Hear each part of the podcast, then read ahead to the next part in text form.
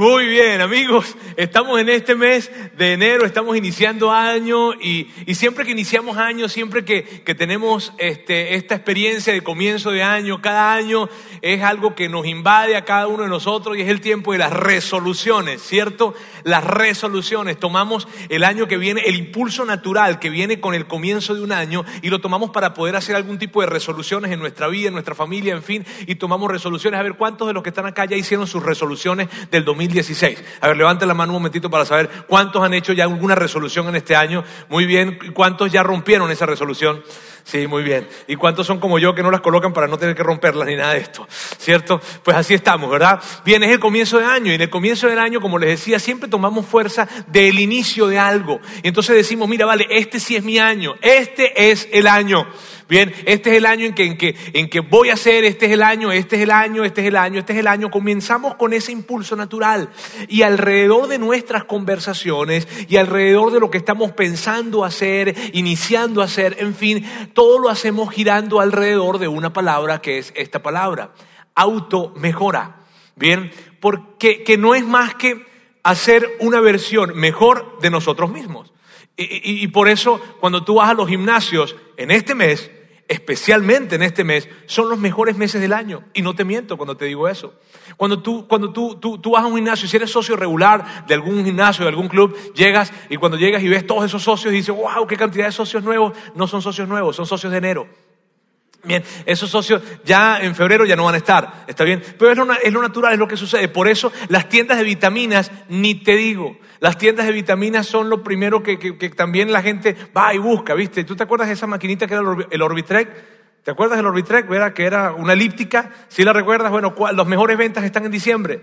Yo fui una de esas víctimas en algún momento. En fin, sabes, todo el tiempo estamos con ese pensamiento de, de, de, de una automejora, de cómo, cómo hacemos para, para, bueno, para hacer una mejor versión de nosotros mismos. Y por eso sucede, por eso las iglesias a principio de año están así también. ¿Verdad? Y yo espero que todo el año estén así, ¿bien? Pero es lo que naturalmente sucede. El, tema de la automejora está presente en nuestras conversaciones siempre que empezamos el año, especialmente siempre que empezamos el, empezamos el año. Y eso nos lleva a este tipo de preguntas. ¿Qué debería hacer para mejorar mi persona? ¿Qué debería hacer para mejorar mi persona? Y entonces empezamos a pensar, mira, ¿cómo hago para bajar de peso?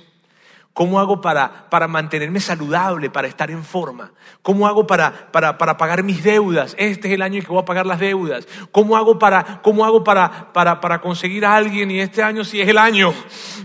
Este, ¿Cómo hago para los solteros, me refiero? Este, ¿Cómo hago para, para leer, para ser más inteligente? ¿Y cómo hago para poder desarrollarme más profesionalmente? Y entonces me propongo metas y, y desafíos que digo, tengo que leer tantos libros, tengo que bajar tantos kilos, tengo que pagar tantas deudas. Tengo, este es el año y hago ese tipo de preguntas y me hago preguntas que tienen que ver conmigo, cómo hago para lograr todas estas cosas. Pero esta serie que estamos iniciando hoy, que durará durante las próximas tres semanas, es una serie que viene para proponerte una pregunta más grande, más amplia y definitivamente una mejor pregunta. Una mejor pregunta, ¿bien? Así es que, y, y lo vamos a hacer de esta manera. Mira bien cómo lo vamos a hacer. Vamos a hacer algo que normalmente no hacemos en este lugar. Lo que vamos a hacer es que vamos a leer un capítulo completo de la Biblia. Bien, si es la primera vez que tú nos estás visitando, quiero que sepas, normalmente no hacemos eso, no leemos un capítulo completo. Claro que leemos la Biblia, ¿verdad? Pero no leemos un capítulo completo de la Biblia y eso es lo que va a pasar hoy. Probablemente si tú nos estás visitando hoy o, o, o, o, tú estás acá porque es la resolución de este año, ¿bien? Dijiste, este año sí voy a la iglesia.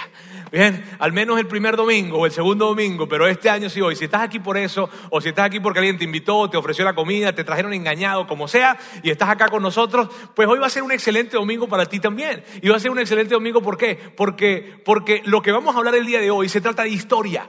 Bien, así que tranquilo, relajado. Se trata de la historia de un líder judío llamado Nehemías y, el, capítulo, y esta historia, esta historia que vamos a hablar hoy, eh, eh, trata de una historia que tiene que ver mucho con visión, que tiene que ver mucho con estrategia, que tiene que ver mucho con trabajo duro, que tiene que ver mucho con disciplina, pero hoy solamente vamos a leer el primer capítulo, ¿está bien? Hoy solamente vamos a leer el primer capítulo. Si tú quieres continuar esa historia, puedes buscar luego el, el libro de Nehemías y allí lo vas a encontrar. Ahora, fíjate, de Nehemías lo que nosotros sabemos es lo siguiente. O bueno, no, permíteme a darte un poquitico de contexto para que sepas en qué momento o qué es lo que está sucediendo cuando se escribe Nehemías. ¿Está bien? Cuando se escribe lo que vamos a leer dentro de un momento. Muy bien, lo que estaba sucediendo era algo que se conoce hoy en día como el exilio judío. Fue el tiempo del exilio judío, fue algo que sucedió en más o menos el 600 antes de Cristo, 600, 605 antes de Cristo. Eh, sucedió que el imperio de Babilonia, y te voy a dar un poquitico de historia, tal vez voy a aparecer como un profesor de historia, ¿verdad? Pero va a ser solamente para darte contexto. Eh, y pasa esto, el imperio de Babilonia invade a Israel. Y, y, si tú piensas en Israel, en la Israel, invade específicamente Judea. Si piensas en la Israel moderna, aquí tenemos el mapa de, Israel, aquí está la parte de arriba, está la parte de abajo, o como se conocía en ese tiempo, el reino del norte y el reino del sur, y Babilonia invade el reino del sur, que es Judea.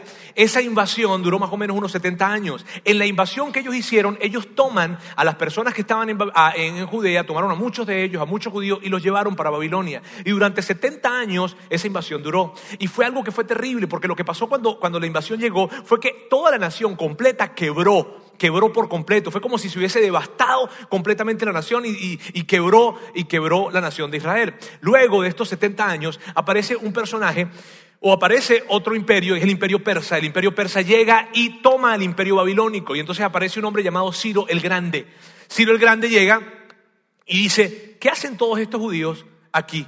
En esta ciudad. Entonces tú dices, bueno, lo que pasó fue que el rey Nabucodonosor, que era el rey del imperio babilónico, cuando invadió Judea se los trajo a todos. Y él dijo, pero no tiene que ser así, pueden regresar. Entonces él lanza un edicto y le dice a la gente, miren bien, ustedes pueden regresar. Los judíos le dicen, ustedes pueden regresar. Entonces la gente empezó a migrar a su nación de origen. Y eso fue lo que estaba pasando en ese tiempo. Ahora, ellos regresan, ¿por qué? Porque quieren reactivar la economía, porque quieren tomar las actividades del templo otra vez y arreglar todas las cosas que estaban pasando, que estaban mal en su, en su nación, en su ciudad. Eso es lo que Ahora, las cosas no se dieron muy bien, fueron muy difíciles. ¿Por qué? En primer lugar, porque duraron mucho tiempo fuera.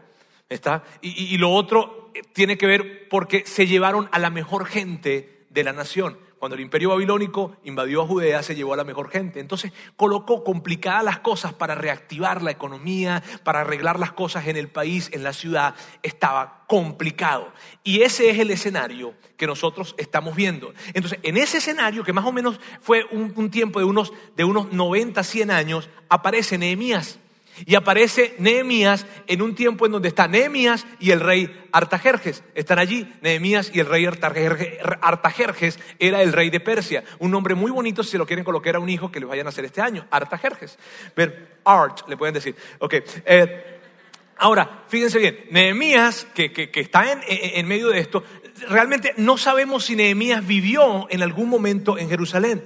No sabemos si Nehemías, si Nehemías eh, vivió en Israel no, o conoció esa ciudad, no lo sabemos. Lo que sabemos es que Nehemías aparece en un momento en donde el rey Artajerjes es el rey del imperio persa. Eso es lo que sabemos. ¿Ok?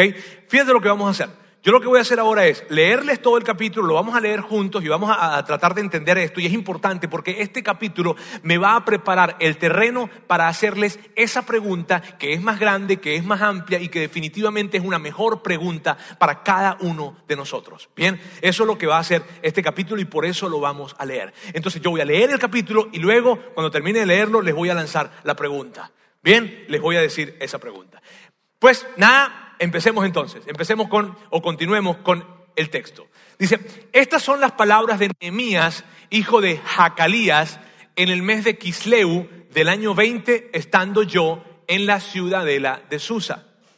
Lo está escribiendo Nehemías. Ahora fíjense, es importante esto. ¿Y por qué es importante? Porque esto no es algo así como que érase una vez en un país muy, muy lejano. No, esto es verdad. Si ves, ¿Cierto que cuando tú lees o cuando ves una película que está basada en una historia real toma mayor significado para ti? ¿Cierto que, wow, esto es historia y es real? Y por eso hay un mes, y por eso hay un año, y por eso hay una ciudad. Un mes que es el mes de Kisleu, que significa que es el mes, el mes de noviembre, diciembre. Y, el, año 20, que significa que era el año 20 del reinado de Artajerjes. Así se contabilizaba el tiempo en ese tiempo valga la redundancia, estando yo en la ciudadela de Susa, hay una ciudad, esta ciudad es la capital del imperio persa, o, bueno, no, en ese tiempo no existían capitales, eh, eh, más bien es, es, una ciudad principal, era la ciudad principal del imperio persa. Entonces, hay un año, hay un mes y hay una ciudad. Y es importante por eso, por eso te digo esto, porque no se trata de que érase una vez en un país muy, muy lejano, no, es una historia, es un hecho de la historia, es algo que sucedió. Bien, continúa Nehemías escribiendo y dice, llegó Hananí, uno de mis hermanos, junto con algunos hombres de Judá. Hombres de Judá quiere decir del reino del... Eso, del reino del sur. Entonces les pregunté por el resto de los judíos que se habían librado del destierro y por Jerusalén. Entonces la situación era más o menos esta, amigos. Era Nehemías, que probablemente nunca estuvo en Jerusalén, y él está hablando con su hermano y está hablando con los amigos de su hermano y les está preguntando, hey, ¿cómo está todo? ¿Cómo van las cosas? ¿Qué es lo que está pasando en nuestra nación? ¿Qué es lo que está pasando en nuestra ciudad? Y entonces ellos le responden. Ellos me respondieron, los que, los que se libraron del destierro y se quedaron en la provincia están enfrentando una gran calamidad y humillación. La muralla de Jerusalén sigue derribada con sus puertas consumidas por el fuego. Y lo que ellos le están diciendo es esto, fíjense bien, le está diciendo, Nehemías, las cosas están mal. Eh, esto de las murallas significaba que estamos en tierra de nadie. No, no, no, no hay un lugar en donde comience y termine nuestra ciudad. Estamos totalmente desprotegidos. Alrededor de nosotros hay personas poderosas, hay naciones poderosas y todos nos ven por menos, nos ven, nos ven, nos ven nos sentimos humillados y la gente está mal. Sí, está bien, la gente está regresando y la gente regresó, pero las cosas no han cambiado, las cosas están mal, están mal. Y luego Luego Nehemías escribe una declaración increíble para efectos de lo que estamos viendo. Al escuchar esto me senté a llorar. Hice duelo por algunos días. Ayuné y oré al Dios del cielo. Esa noticia para Nehemías no fue cualquier noticia. No es como cuando tú estás platicando con alguien y te dice, mire cómo están las cosas, y alguien te dice, no, está muy mal, y tú le contestas de esta forma, ay, qué mala onda. No, esa no fue la respuesta de Nehemías. No fue cualquier, no fue cualquier noticia para él. No fue algo así como que, bueno, qué mala onda. No, pues yo estoy aquí y bueno, yo estoy en esta nación que, y en esta ciudad, ¿no? Que, está estable, que, que, tengo un buen trabajo, que, tengo mi casa, que tengo mi familia, que, estoy al lado de la, de la, persona más poderosa del mundo, porque trabajo con el rey Artajerjes. Este, y qué pena. Ahí te va un cheque, por si acaso necesitan algo. No, esa no fue la manera en cómo respondió Nehemías. Nehemías, Nehemías dice literalmente, hice duelo, lloré. Fue una noticia que impactó tanto el corazón de Nehemías que lo llevó a dejar de comer por varios días. Si ves que no fue cualquier noticia, fue algo, fue una noticia que vino para impactar, para romper el corazón de Nehemías, a tal punto que va a llorar, a tal punto que deja de comer. ¿Puedes pensar en un momento en alguna noticia que haga eso en tu vida? Porque no fue cualquier noticia la que recibió Nehemías. Fue una noticia que vino para romper su corazón. Rompió su corazón. Y luego continúa y dice así. Le dije, Señor Dios del cielo, grande y temible, que cumples el pacto. Nehemías hace una oración. Esa oración él la documentó. Esa oración es la oración por una nación, por su nación. ¿Está bien? Y él está diciendo a Dios, mira Dios, tú que eres grande, que eres temible, que cumples el pacto. Y es que tú sabes, yo, yo, quiero recordarte que tú cumples tu promesa y a lo mejor tú no necesitas que te lo recuerde, pero yo sí necesito recordarlo. Y, está en esa conversación con Dios, ¿viste? Y entonces nombra esa palabrita, pacto, que, que lo que se refiere es que Dios tenía un pacto, un pacto con la nación de Israel. Y luego explica de qué se trata ese pacto. Y dice así, Dice, y eres fiel con los que te aman y obedecen tus mandamientos. Dios había creado una relación condicionada con Israel y esta era la relación. Si ustedes cumplen mis mandamientos y cumplen mis leyes, ustedes van a estar en esa tierra, esta tierra ustedes van a prosperar increíblemente y ustedes van a ser como una especie de luz para el mundo entero. Si ustedes cumplen mis leyes y obedecen mis mandamientos. Si no lo hacen, si ustedes no cumplen mis leyes ni cumplen mis mandamientos, quiero decirles algo, les va a ir mal.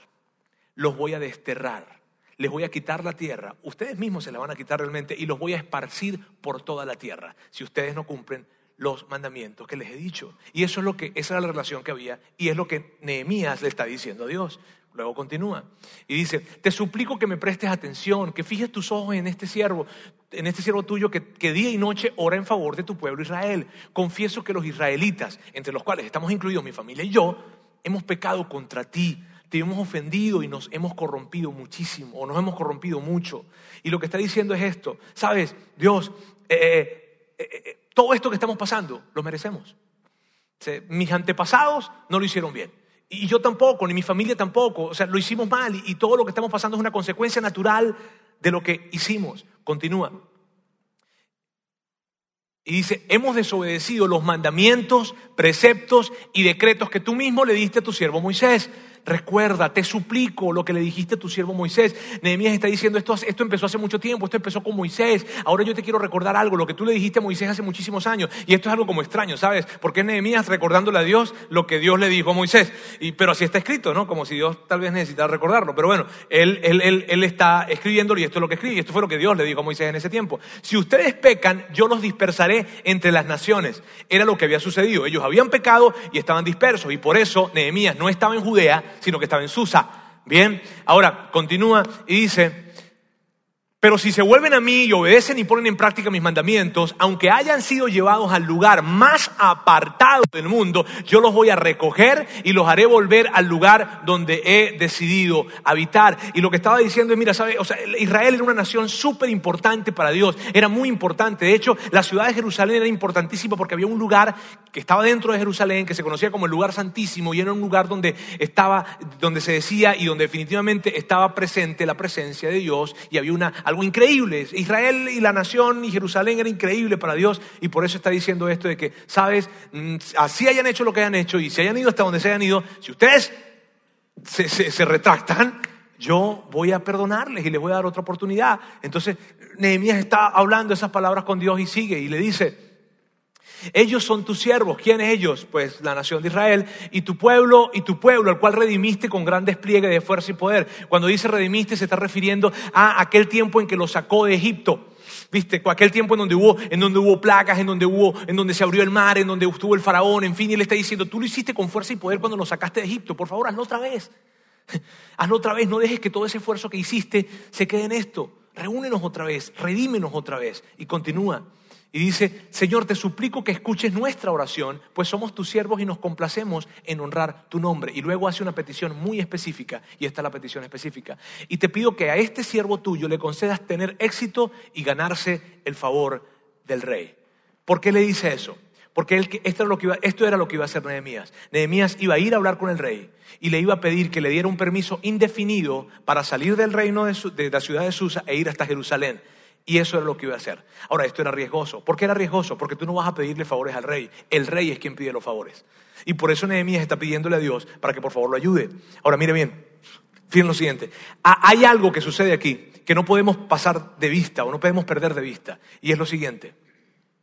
Nehemías tenía su vida arreglada. Nehemías lo tenía todo.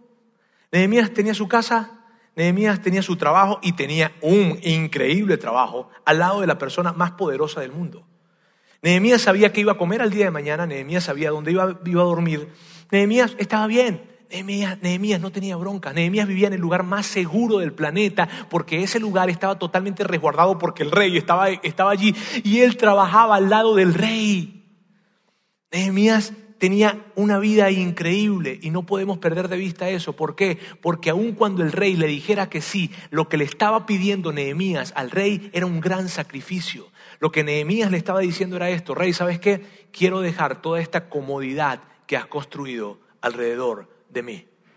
Quiero abandonar esto. Quiero dejarlo porque quiero ir a ayudar a mi pueblo. ¿Por qué esto? Porque Nehemías escuchó algo que le rompió el corazón. Y le rompió tanto el corazón que dijo, tengo que hacer algo. Bien, y eso es lo que sucede allí. Luego él termina la historia. Y, o termina la historia, no termina este capítulo, y lo termina de una manera muy interesante. Luego vamos a volver a esta línea, pero lo termina de esta forma, para mí muy interesante. En aquel tiempo yo era el copero del rey. Bien, esta es la historia, este es el primer capítulo. Ahora, les quiero hacer la pregunta. ¿Están listos? A ver, díganme, ¿están listos? Contésteme, contésteme. ¿Están listos? Muy bien, esta es la pregunta que quiero entregarles. ¿Qué te rompe el corazón? Es una pregunta que, que, que busca muchas cosas, pero que de entrada quiero quedarme en esto. ¿Qué te rompe el corazón? ¿Qué te rompe el corazón?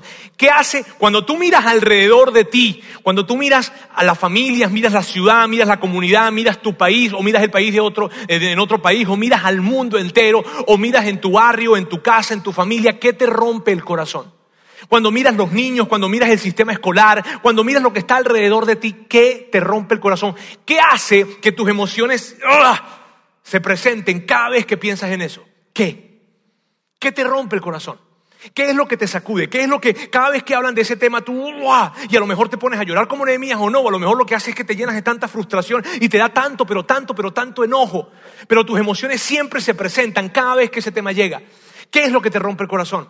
¿Qué te rompe el corazón? ¿Qué es eso que probablemente tú has dicho, sabes que no quiero pensar en eso? Dios, haz algo. Dios, envía a alguien. Bien, Dios, yo no puedo, yo no puedo porque, bueno, porque estoy muy viejo, porque estoy muy joven, porque, porque no tengo contacto, porque no tengo dinero, porque mi vida es muy complicada, porque en este momento de la vida no puedo hacer nada. Pero por favor, envía a alguien y necesito dejar de pensar en eso porque cada vez que pienso en eso, me da tanto, me emociona tanto y me genera tanto conflicto interno porque es algo que llega para romper tu corazón. ¿Qué rompe tu corazón? ¿Qué? Es una pregunta muy importante, ¿sabes? Y es una pregunta también muy peligrosa. ¿Por qué? Y a mí me súper emociona. Me súper emociona que nosotros hoy nos estemos haciendo esta pregunta. ¿Qué rompe tu corazón? ¿Y por qué me emociona?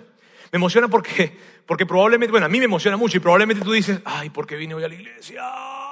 Ah, otro día era mejor. Pero a mí me emociona. ¿Y sabes por qué? Porque me encanta tenerles a todos ustedes acá y retarles y desafiarles. Que más allá de hacerse la pregunta, ¿qué debo hacer para mejorar mi vida?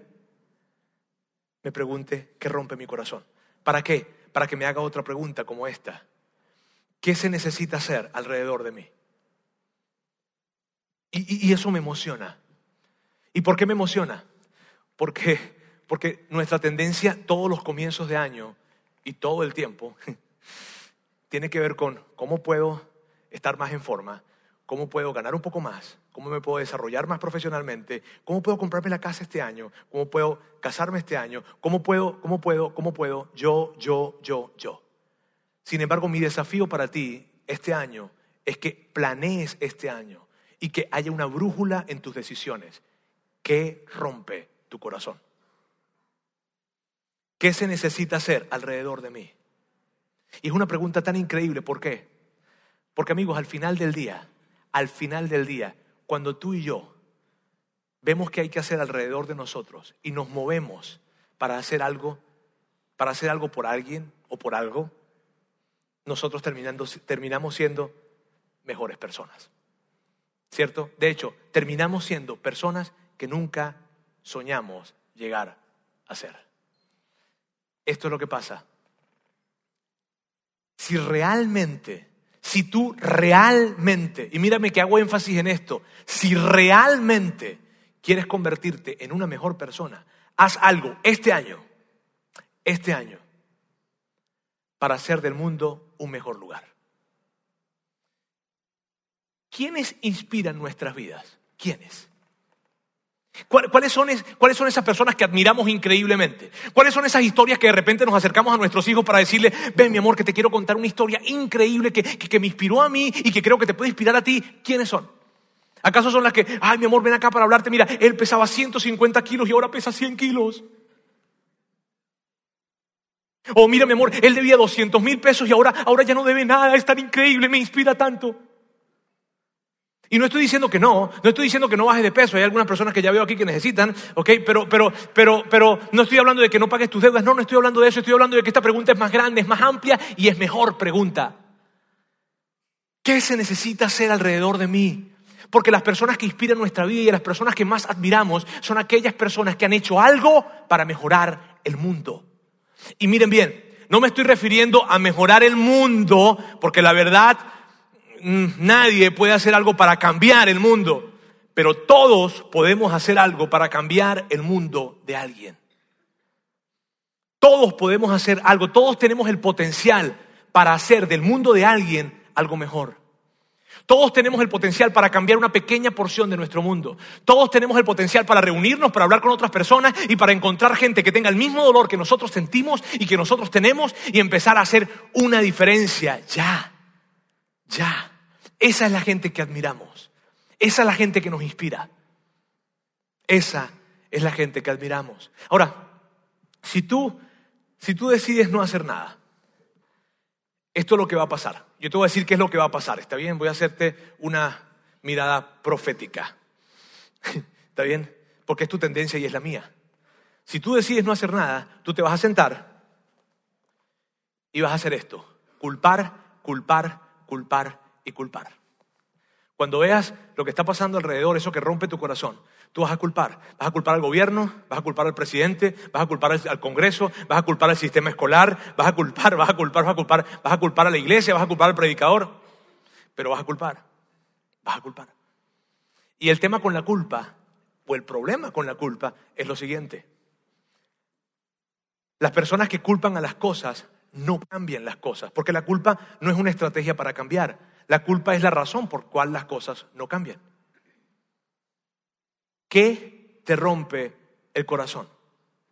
¿Qué te rompe el corazón? Tú tienes que hacerte esa pregunta. Tú necesitas, tú sabes, tú tienes respuesta a esa pregunta. ¿Qué te rompe el corazón? ¿Qué? mira, si tú estás hoy nos visitas acá y tú no crees en Dios, no necesitas estar ligado a una creencia religiosa para contestar esta pregunta. No. No necesitas. ¿Cuántas historias no sabemos de personas que no creían en Dios, pero que hicieron cosas increíbles y que cambiaron el mundo de alguien?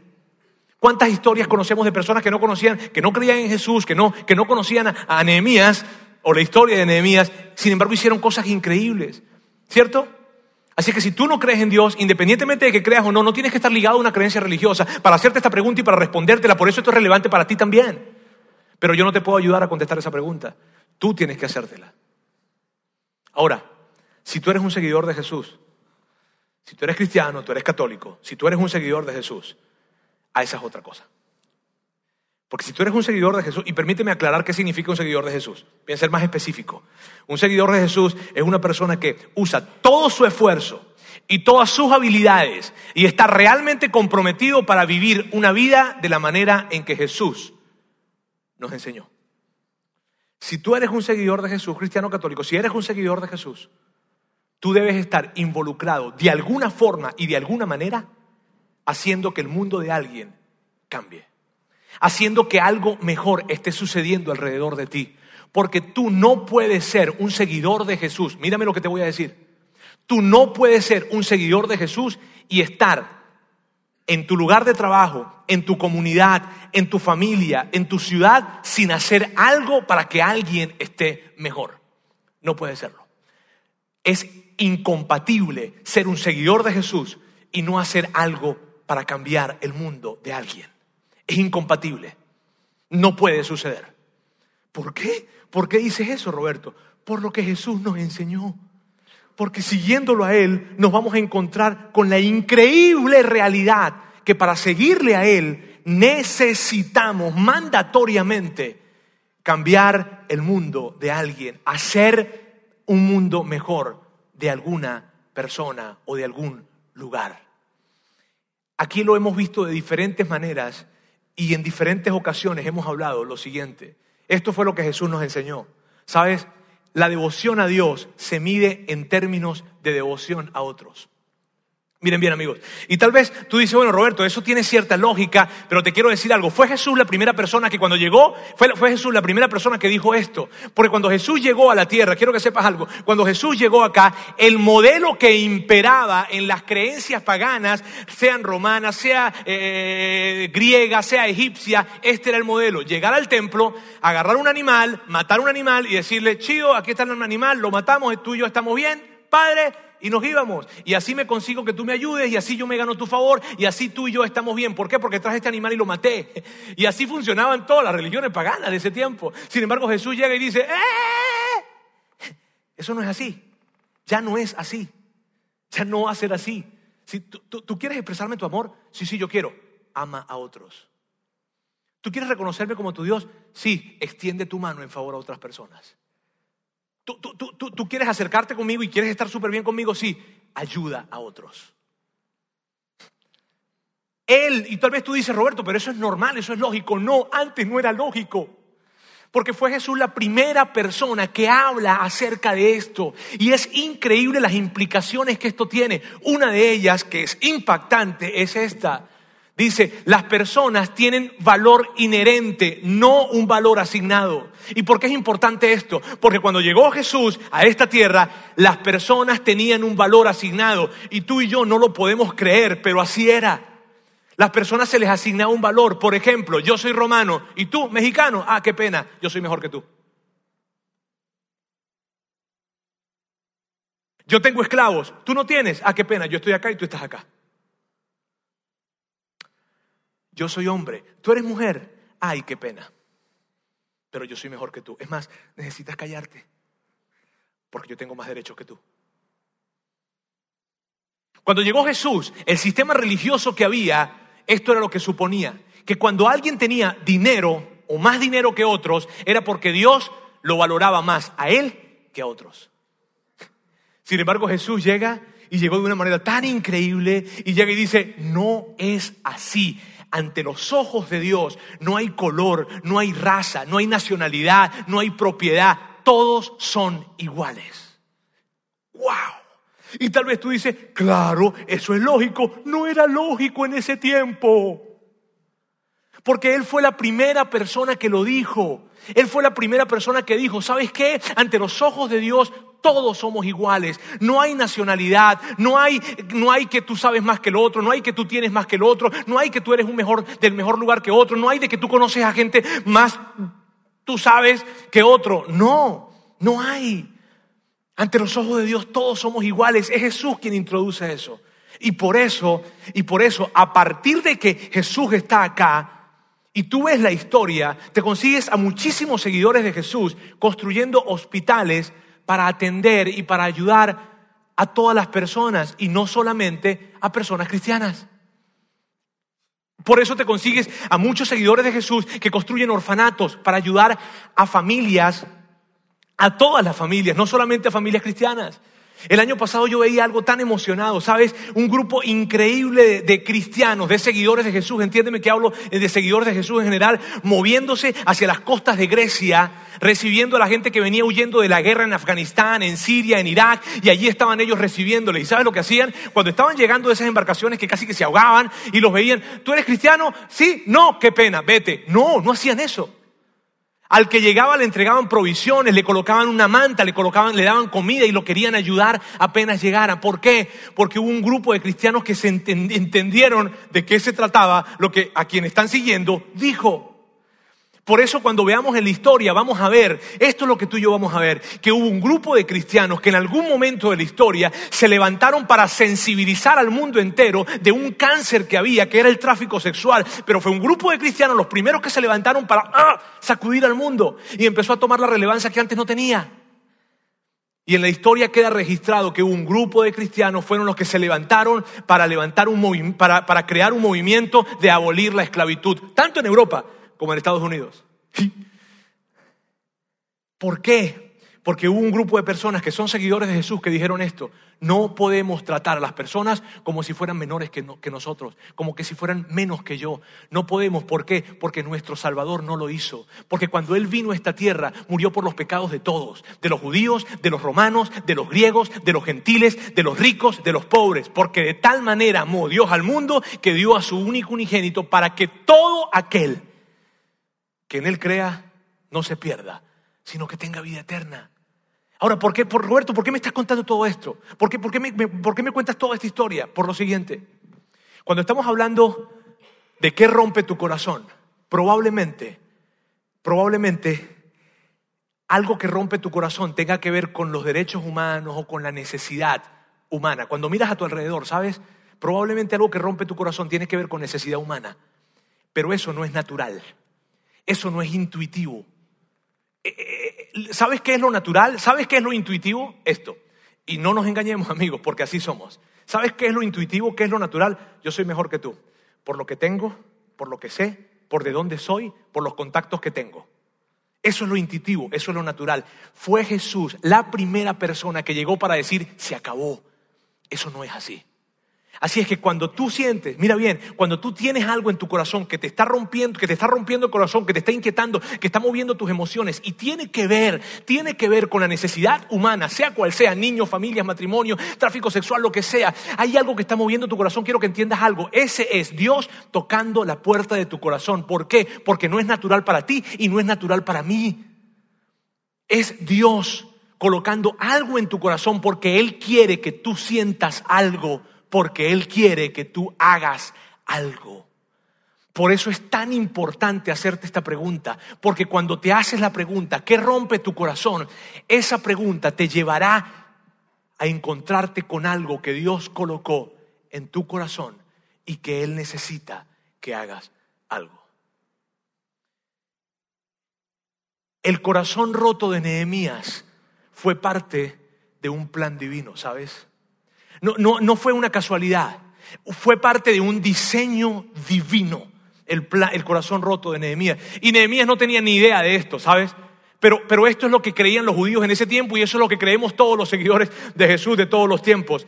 Dios se mueve en una línea, en una dirección. Todo lo que sucede va a algún lugar. Todo lo que sucede tiene una dirección, está yendo a algún lugar. Y, Nehemías no sabía esto, pero quiero decirte, 70 años antes de que Nehemías su corazón fuera movido, 70 años antes hubo un personaje que se llamó Zorobabel, otro nombre lindo para sus hijos, Zoro, le pueden decir, este, Zorobabel, él, él, Dios tocó, mueve el corazón de Zorobabel y Zorobabel se va hasta Jerusalén para construir el templo. 14 años antes que hubiese tocado el corazón de Nehemías, Dios toca el corazón, o Dios rompe el corazón, o Dios coloca algo en el corazón de un hombre llamado Esdras. Y Esdras se va hasta Jerusalén y empieza a enseñarle la ley a la gente porque se les había olvidado la ley de Dios. Y luego, 14 años después, aparece Nehemías con su corazón roto, no sabe por qué está roto, no identifica por qué está roto, simplemente dice, algo me pasa, algo siento, me voy a mover, se mueve y reconstruye las murallas y reconstruye la ciudad. Y lo que él no sabía es que 444 años después iba a llegar a, a esa misma ciudad, o sea, a la ciudad de Jerusalén, a ese mismo templo, iba a llegar el último profeta judío. Y iba a llegar para decir, aquí estoy yo, mejor conocido como Jesús, iba a entrar a ese templo e iba a decir quién era él, el Mesías esperado. ¡Wow! Y Nehemías nunca se imaginó que lo que él estaba haciendo era para cumplir un orden de cosas que tenían que suceder para que Jesús llegara 444 años después. Amigos, no, yo quiero que tú veas esto acá. No tienes idea de lo que está en juego con tu decisión de abrazar la carga que Dios ha puesto en tu corazón. Míreme ahora no tienen idea de lo que está en juego, no tienen idea de qué, no tienen idea de quién, no tienen idea de qué segmento de la población van a afectar, no tienen idea de qué ciudad, no tienen idea de qué país, no tienen idea de lo que está en juego cuando ustedes deciden abrazar lo que Dios ha colocado en sus corazones. No tienen idea de lo que está en juego cuando tú decides tomar decisiones en función a eso que Dios colocó en tu corazón. No tienes idea de lo que está en juego y de lo que puedes llegar a ser cuando tú abres un pequeño espacio en tu corazón para decirle, Dios, eso que tú quieres que yo sienta, lo voy a sentir. Y no tan solo lo voy a sentir, voy a hacer algo. Porque lo que estoy sintiendo, yo no soy demasiado bueno como para sentirlo. Fuiste tú quien lo colocó. Ah. Tú lo sabes, yo lo sé. Hace 20 años aproximadamente hubo algo que rompió mi corazón. ¿Saben?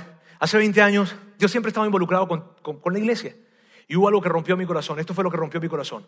Ver líderes de iglesias, cristianas, católicas, lo que sea, de iglesias, que vivían una moral doble. Rompió mi corazón ver pastores y líderes de iglesia que manipulaban a la gente para sacarles el dinero. rompió mi corazón cuando yo veía hombres de iglesia creyéndose mejores que otras personas y entonces esperaban que otros los siguieran y que les atendieran y que les sirvieran y ellos se sentaban en sillas grandes esperando de que los otros se llegaran ante ellos. Eso rompió mi corazón y dije, ese no es el liderazgo que yo he aprendido, ese no es el ejemplo que nos dejó Jesús.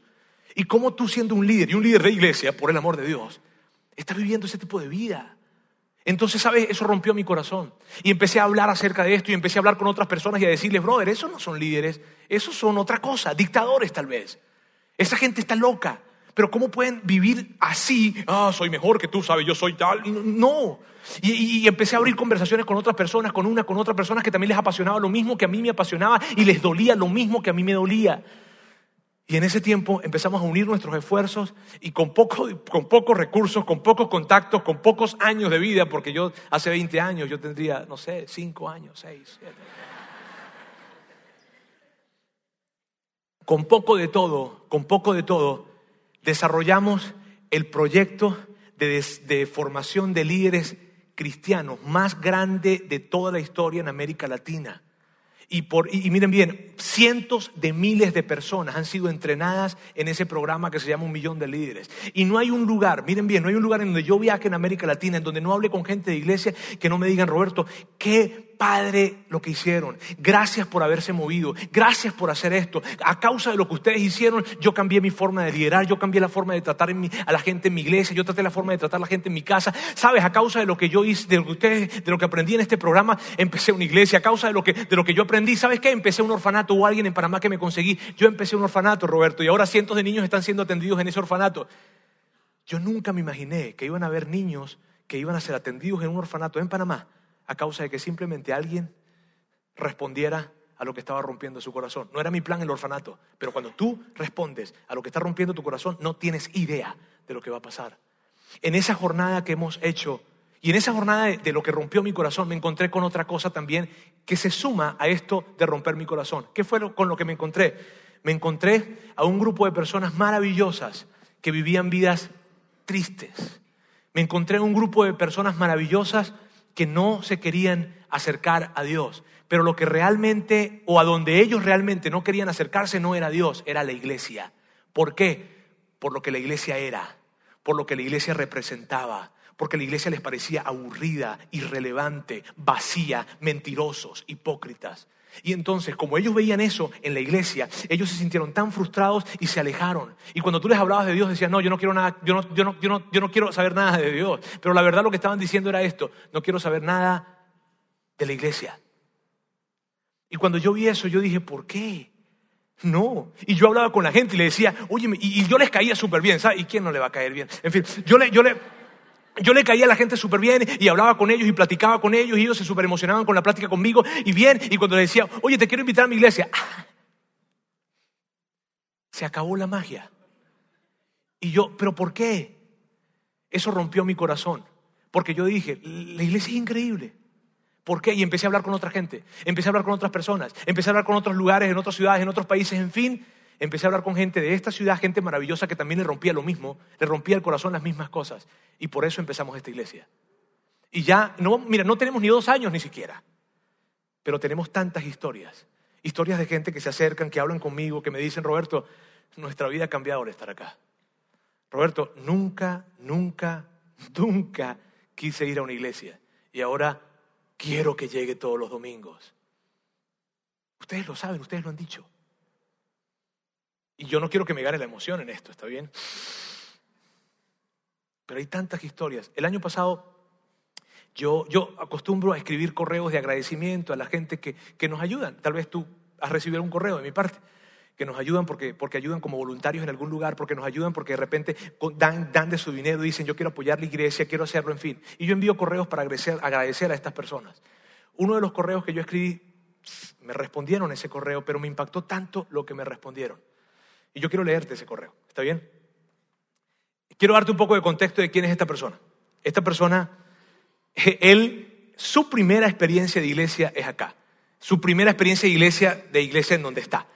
Recuerdo que la primera vez que yo hablé con él, que lo conocí, eh, él me habló de una iglesia en donde había ido.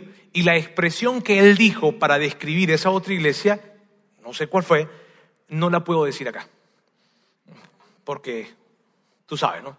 Tendrían que editarme los muchachos. En fin.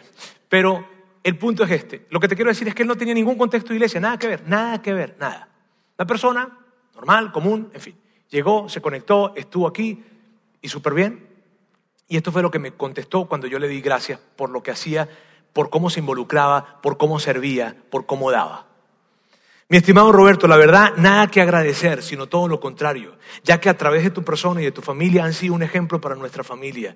Y a través de nuestra iglesia y de las predicaciones y los mensajes, he aprendido a ser más humilde, a servir, a despegarme de lo material, a diezmar, y coloca entre paréntesis que fue algo que me costó mucho hacer, pero y luego dice, pero entiendo que esto es lo que quiere Dios y que es una promesa que Él hace cada vez que lo hago, lo hago con alegría para apoyar a la iglesia y a otra gente a través de Vida In que yo no conozco y que a lo mejor no llegaré a conocer, pero qué alegría que les esté llegando ayuda y la palabra de nuestro Padre Celestial a esas personas.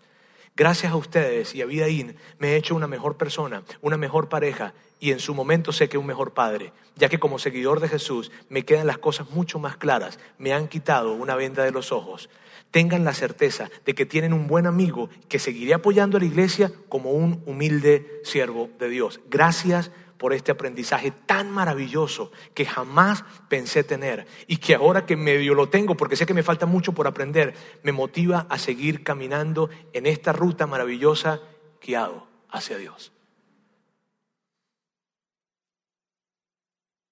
Yo me quiero morir haciendo esto.